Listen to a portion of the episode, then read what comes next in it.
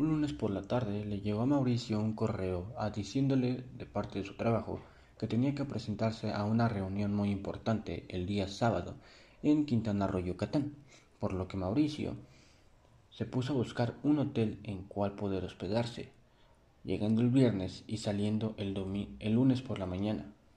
Encontró después de una larga búsqueda un hotel que le gustó mucho, entonces hizo una reservación a su nombre y pidió una habitación doble, ya que iba acompañada de, acompañado de una amiga de trabajo. Entonces, después de llegar el viernes por la tarde en un taxi al hotel, el portero les ayudó muy amablemente con el equipaje, llevándolos a recepción y de ahí otorgándole un botones para que les ayudara con el equipaje y los guiara a su habitación. En eso, el botones le se presentó y le pidió y les pidió que lo siguieran. Lo llevó por el elevador y el botones le dijo al elevadorista a qué piso lo llevaría. En eso, el botones le sacó plática a Mauricio, diciéndole que cómo había estado su viaje.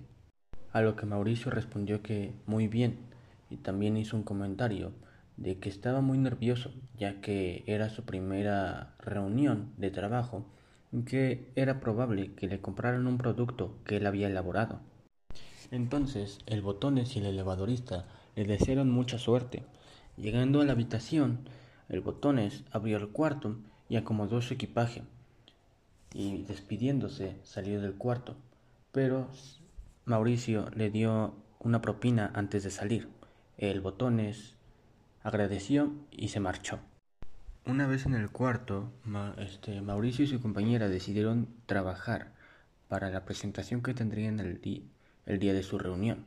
Poco después de terminar, Mauricio decidió meterse a bañar, pero se dio cuenta de que no había toallas ni shampoo, a lo que un poco irritado habló por teléfono a recepción e informó sobre esto, a lo que recepción inmediatamente mandó a la camarista a entregar los productos que hacían falta una vez la camarista entregado los productos, se disculpó y se marchó. Al día siguiente se preparó y se fue a la reunión con su compañera. Hicieron su presentación y todo les salió muy bien. Estaban muy felices, por lo que decidieron salir a festejarlo y se fueron a cenar a un restaurante muy popular de la zona, que el Botones les había recomendado. Y al día siguiente, como aún tenían tiempo de sobra, decidieron salir a conocer algunos lugares atractivos de Quintana Roo. Llegó la hora de su salida y cuando estaban a punto de tomar el taxi para ir al aeropuerto, se dio cuenta de que alguien venía atrás de ellos.